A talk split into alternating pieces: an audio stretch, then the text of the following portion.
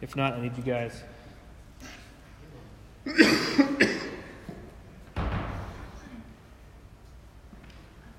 Make sure you guys grab one. Fill it out. It has to be notarized. Uh, Carrie, our secretary, is a notary, so if you need to take it by her, we can do that. So it needs to be done um, before before we leave. So this is uh, if you're if, if you're one of our adults and you have the app. This is, we're on week four. We're skipping week three on the app. So when you get to your small groups, it'll be week four.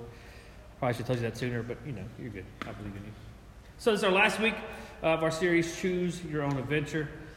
Uh, we've come a long way in just these couple of weeks this month, but the journey is almost over. You get it? There. See what I did? It's a dad joke. When you're approaching the end of a great adventure story, there's nearly always one last battle, like a final conflict or obstacle that, you, that your beloved heroes uh, must overcome. It's like this, this, this part gets me fired up.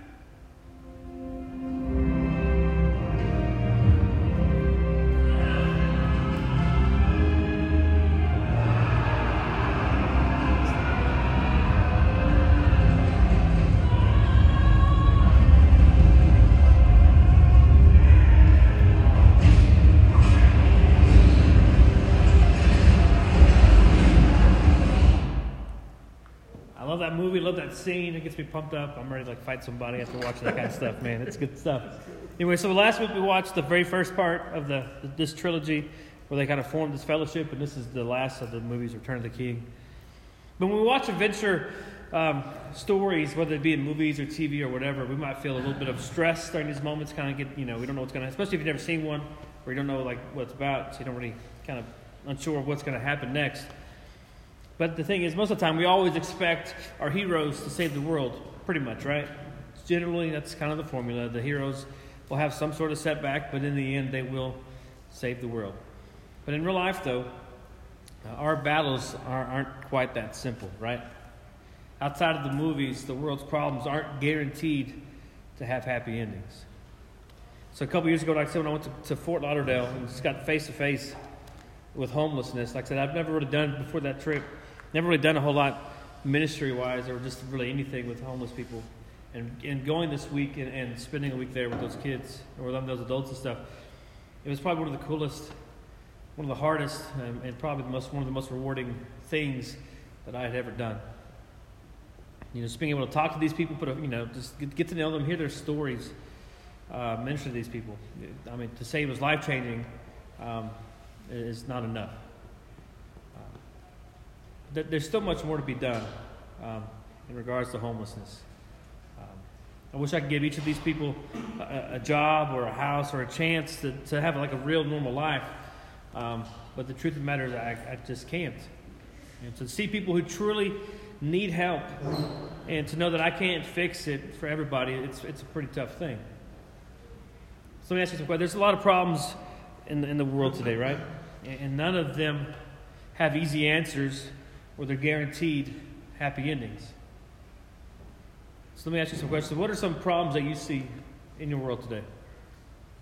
What are some things, some problems you see? This is when, I, when I, if you haven't noticed yet, I'll step to the side right here. This is when I want to hear the answers because it's hard to hear in this room. Huh? Yeah, pretty much. What are some problems you see? Socialism is evil. Okay. That too.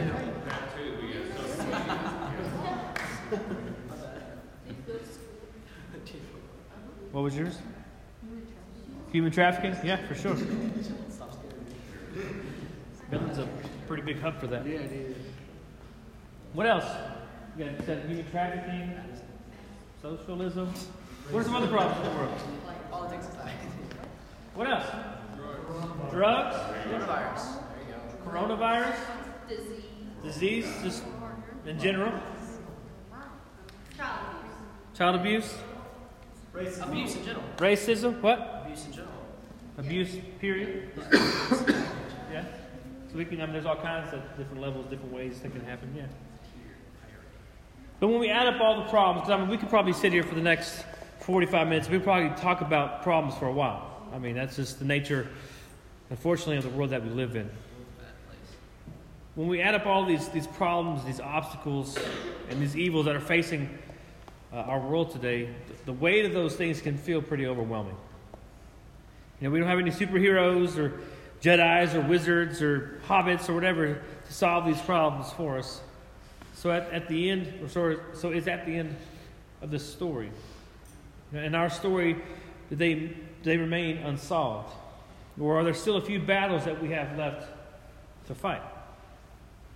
Like in every great adventure story, our world truly needs saving.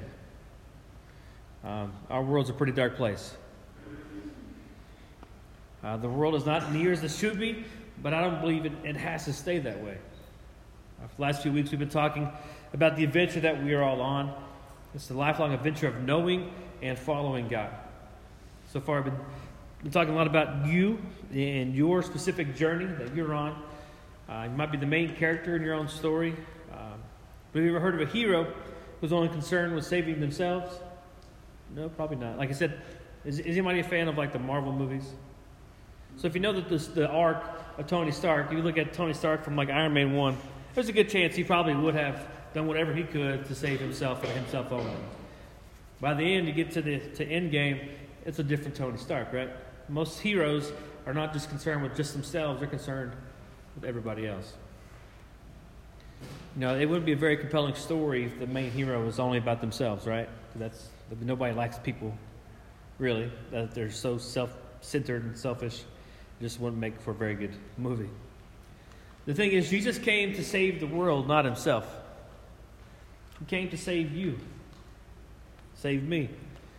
Uh, he didn't come for himself. And if you know Jesus, he's calling you to join him on his mission to save the world as well. And- that, that sounds like a pretty exciting adventure. Pretty exciting, pretty daunting, but an incredible adventure. If you have your Bibles, turn to Matthew 25. I don't have the notes um, this week uh, for the uh, Bible app. Oh, wait, yes, I do. I think I did. I think I did it on Monday. My week, I think my week is off because I didn't do first party this week, so I'm trying to get some stuff done before I left for my trip. So I did everything a little like a day early. So I think I did it on Monday. Is it there? Yes. Okay, cool. All right. So maybe I'm not just a complete, goober. So it is on the Bible app. If you have the Bible app, you can go to the more button, I think is what it is, and then the events, and you will see Fantasy Ministry follow along. So Matthew 25, 31 is where we'll be. Um, we're looking at some of Jesus' last reported words. The book of Matthew ends at chapter 28. Matthew 25 is right there towards the end. If you're not good at math, it's just a four away, right? And so uh, we have Matthew 25 here. And uh, he, before he said these words, Jesus had been telling parables. What's this? Anybody know what a parable is? Like a story. It's a story, story like with the with, with got some holy water there on the I'm sorry. Some a story with a with a message, a little bit of thing behind, a little bit of truth behind, a little bit of not just a story, just to tell a story, but a little bit deeper of a story about his kingdom. So that's kind of what the parables he was telling them about.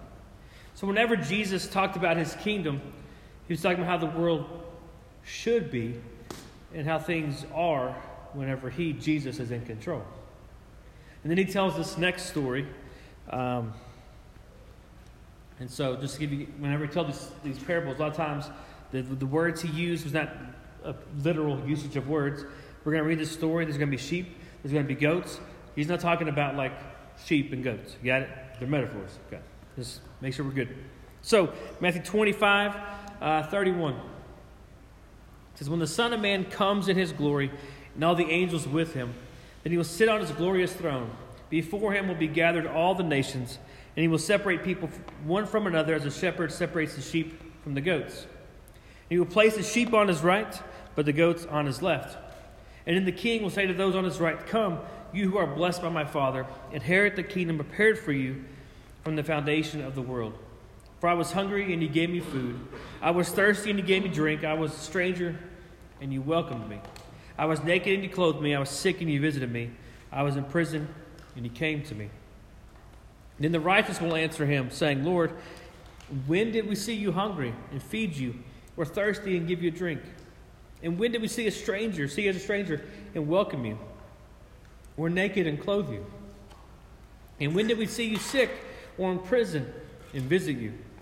And the king will answer them, Truly I say to you, as you did it to one of the least of these, my brothers, you did it to me. And then he will say to those on his left, Get this, depart from me, you cursed, into the eternal fire prepared for the devil and his angels. For I was hungry and you gave me no food. I was thirsty and you gave me no drink. I was a stranger and you did not welcome me. Naked and you did not clothe me. Sick and in prison and you did not visit me. Then they also will answer, saying, Lord, when did we see you hungry or thirsty or a stranger or naked or sick or in prison and did not minister to you? And then he will answer them, saying, Truly I say to you, as you did not do it to the one of the least of these, you did not do it to me. And these will go away into eternal punishment, but the righteous into eternal life. And so, the story, it's, it's, it's a commonly misunderstood story, and it's, it's a story about two groups of people. God invited the first group into his kingdom because Jesus said that they cared for him when he was sick and fed him when he was hungry. Uh, but these people don't remember ever doing that for Jesus himself, right? And Jesus said the other group was not welcome because they never cared for him, fed him, or visited him. But these people, again, don't remember ever seeing Jesus in need. Now, there's a lot that we could talk about uh, when studying this, this passage here. But instead of trying to understand what this passage is saying about eternity, today I want to just focus on what this passage says about, about life right now. That Jesus calls us to care um, for the least of these. Jesus calls us to care for the least of these. And Jesus is so serious about wanting his followers to care for those in the greatest need that he says loving those people is just like loving him. And not loving them is not is, is like not loving him. Did y'all catch that? He says the care for those in the greatest in the greatest thing that he says loving those people is just like loving him and not loving them is not is like not loving him. So as followers of Jesus, Jesus says that we're supposed to look for things that are not as they should be and then work to repair them. That is part of God's mission to save the world. And Jesus, the crazy thing is, He invites us to be a part of it. The book of James has a few more things to say about this. Turn over to James chapter 2 or flip over there or whatever. James 2:14 So James, is it's just a really practical book. It's just a few chapters long. I encourage you guys to read it. It's just a very practical book that gives you like, hey, if you want to be a follower, better follower of Christ, just do this, this, and this. It's pretty practical, basic, do these things kind of thing. So that's what it says. Uh, that help kind of helps us put our faith into action. James two, uh, fourteen. It says, "What good is it, my brothers, if someone says he has faith but does not have works? Can that faith save him? For brother or sister is poorly clothed and lacking in daily food, and one of you says to them, Go in peace, be warmed and filled, without giving them the things needed for the body, what good does that do? So also, faith by itself, if it does not have works, is dead. But someone will say, You, know, you have faith and I have works. Show me your faith apart from your works, and I will show you my faith by my works. Now, I've always, I I probably quoted verse 19 to you guys several times by now. You'll believe that God is one, you do well. Even the demons believe and shudder. That verse is telling us that even the demons believe in God. It's not enough just to believe that there's a God, the demons believe as well. So, according to Jesus, I mean to James here, our, our faith in Jesus is worthless if it's not paired with action. James reminds us about what Jesus commanded to care for the least of these. Married uh, couples or married people in here, um, if, you, if you've been married for any length of time and you, you did not put your love uh, to the other spouse into action, do you think you'd still be married today? Probably not. I mean, there, there needs to be love is an action. You need to put, put this into action. And, and another interesting thing here is neither Jesus nor James puts any kind of limitation on the type of person who is called to do this kind of work. Did you hear that? Puts no kind of limitation. Doesn't mean if you're a pastor, if you're a youth pastor or whatever, this is this only applies to you. That's not what it says, right? There's no limitation to who can do this. You know who that means? That means you. If we're all called to live like this, not just pastors and, and Sunday school teachers and stuff, it's us. Scripture doesn't say to change the world someday, or when you're an adult, or when you've been following Jesus for a while, or when you've got this whole thing figured out, because I don't have it all figured out, and I'm never going to. When Jesus tells us to change the world by caring for those in the greatest need, he isn't talking about someday in the future. The, cool thing is, he's talking about today. Uh, we've had some homeless care kids over there that have been sitting over there looking sad for quite a while. And I don't know if anybody's taken one. That's a super easy way just to bless somebody and say, hey, we have some stuff here to help you out. They've been there since late December, and it's just about March. You know, we, we, we think about some of those things. Well, I asked you guys, what are some of those problems we're facing today? You guys gave me some answers. Like I said, we can go on and on for a while. You know, that, that list can feel pretty overwhelming. Um, thinking of that list, like these problems, can, they can never be solved. But if, what if just one person, just one person in this room decided to help solve just one of the problems that we said? Just one person. What if five of us did that? What if we all did it? I know these problems seem almost impossible to solve, but isn't, isn't that true? In, in every great adventure story, that the task before them is, seems to be so insurmountable they can never do anything about it. Right? An impossible problem, a few ordinary heroes, and the decision to give their all with the hope of saving the world. That's the formula for every great adventure story. And it might be the formula for your next adventure as well. Jesus came to save the world. And one of the ways he did that was by caring for those in the greatest need. And now he's calling you guys to do the exact same thing. With Jesus, you can change the world today, not tomorrow. I, I, I've told you that before. I believe that you guys can truly change the world. You may be thinking right now, Ryan, you are an idiot. And that doesn't hurt my feelings at all. I still believe that you can change the world. I have some friends. Um, they were like Sunday school teachers of mine from when I was a kid, and other people from other churches I've served at. They serve in what's called the Kairos Prison Ministry. It's a pretty popular ministry where they go into prisons and they do ministry and, and reach uh, the prisoners there.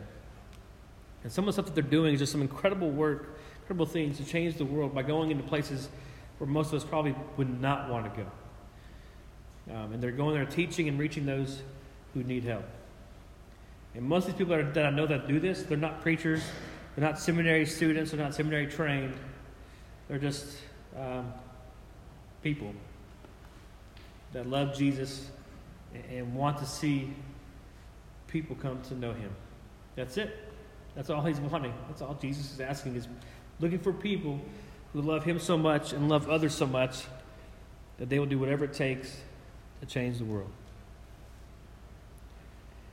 And like I said, that's just, that's just one example of, of people, of everyday heroes uh, who are changing the world with the love and compassion of Jesus. Uh, these people understand that they don't have to wait for someday to change the world, they're already invited to change things today. So I'm, ho- I'm hopefully by now, by the end of the series now, that you, you see that you have the ability to change the world through the love of Jesus. By choosing to care for the least of these, you can help solve some of the world's biggest problems. But you're maybe thinking, why, why should I bother? That's, that's so impossible to change human trafficking and to stop human trafficking. Here, here are some reasons I want to give you guys to, to think of why you should do something about it. Number one, just because the world needs saving. The world sucks. Right? I mean, it's, it's not any good. The world needs saving. I know your life isn't perfect. That doesn't mean that you can't help make someone else's life better. We already listed plenty of problems that need to be solved in the world today. You'll always be able to find someone in need of your help, as long as you're willing to look for somebody. Another reason is because you want to save the world. You know, you can kind of be honest. You've always maybe wanted to save some part of the world when you're a little kid. Maybe you want to be a superhero. I'm still Superman to at least JoJo. I think my other two kids are past that now. Um, for a while, I had them believe that I was, in fact, Superman. So, in case you guys didn't, like I said, so one of my, the, the only things that survived my house fire were Superman stuff. I don't know why. Anyway, so I had tucked away was a Superman costume I wore, and I pulled it out, and it still smelled like smoke 10, 15 years later. So I pulled it out and showed the kids when they were little, and um, I said, the last time I wore this, I had to fight, had to fight a fire, and their eyes got huge. Like it was, it was, it was really cool. It made me feel special. Um, like I said, they probably think nothing like that anymore. But anyways, we probably all wanted to save the world just in some degree, save something, somebody, some way. Um, you know, you may not be able to do that superhero saving the world like you thought of when you were a little kid. Um, but I'm guessing it's probably still at least a small part of you that wants to make a difference. I truly believe that. You want your life to mean something. That's a good thing because the desire was given to you by God Himself. The third reason why you should do this is because caring for others makes you grow. When you decide to give, when you decide to love, when you decide to serve and protect and care for people in need, you might be surprised to see how your life changes as well. Every time you do something to care for the least of these, I think you'll see that you grow in compassion and generosity and love and in closeness uh, to God. So the question is so, what are you willing to do to change the world? Are you willing to open your eyes to the needs of other people? Are you willing to get a little uncomfortable? Or to maybe even make a few sacrifices? If you are, if that's who you are, what do you think that you'll gain? Greater compassion, greater love, greater purpose, a deeper relationship with Jesus, maybe even a story of adventure that's worth retelling when you get over. I don't know what you'll do with the challenges that you've been given today, but I hope you'll do something because you can change the world today, not tomorrow. So the question is, will you? We're going to watch a quick uh, video of a song called uh, Do Something by Matthew West. A little plug. Matthew West is going to be here in, in concert, I believe, in May. And so we'll, uh, I think it's a Wednesday night, so I think we're trying to get some tickets and go to that concert that Wednesday night uh, in May. But I want you guys to watch and listen to this uh, lyric video.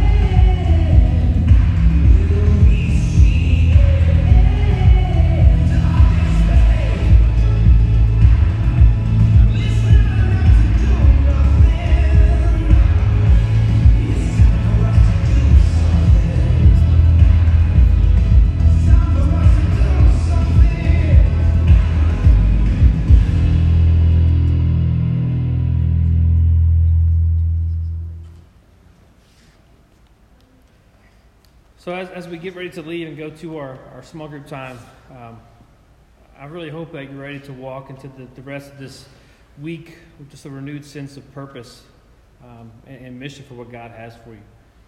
Uh, I hope you're, you're as convinced as, as I am that with Jesus, your life has the potential to be an incredible story of adventure. Uh, I can't wait to see what Jesus does with your story next. Uh, I'm going to pray and then we're going to go to our uh, small groups. Though at the very bottom of the, uh, the notes for today, you'll see today, um, if, you, if you're not aware, is Ash Wednesday. It's not really talked about and discussed a lot about in uh, Baptist circles. But um, next 40 days is what's called Lent. And uh, just a challenge for you guys to maybe uh, give up something and never pursue Jesus. There's a 40 day devotional that takes you up until Easter um, at the bottom of that, uh, that thing from today. If you guys would like to get in on that and just be challenged for the next 40 days.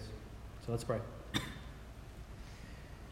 God, just may these kids realize that they can't change the world, that they're not uh, too young or too inequipped, God, but that you, uh, God, you can work through them and in them and, and help them change the world. God, I pray you give them avenues. I pray you give them areas where they see the need, God, and they find a way to meet that need. God, we're never more like you than when we're meeting the needs of the hurting and the lonely. God, may we find a way to do that. I pray for the next uh, 20 or so minutes as we're in our small groups coming, they be challenged to just see the importance of, uh, of reaching out and, and, meeting needs and, and uh, seeing avenues and ways that they can change the world. In Jesus' name I pray.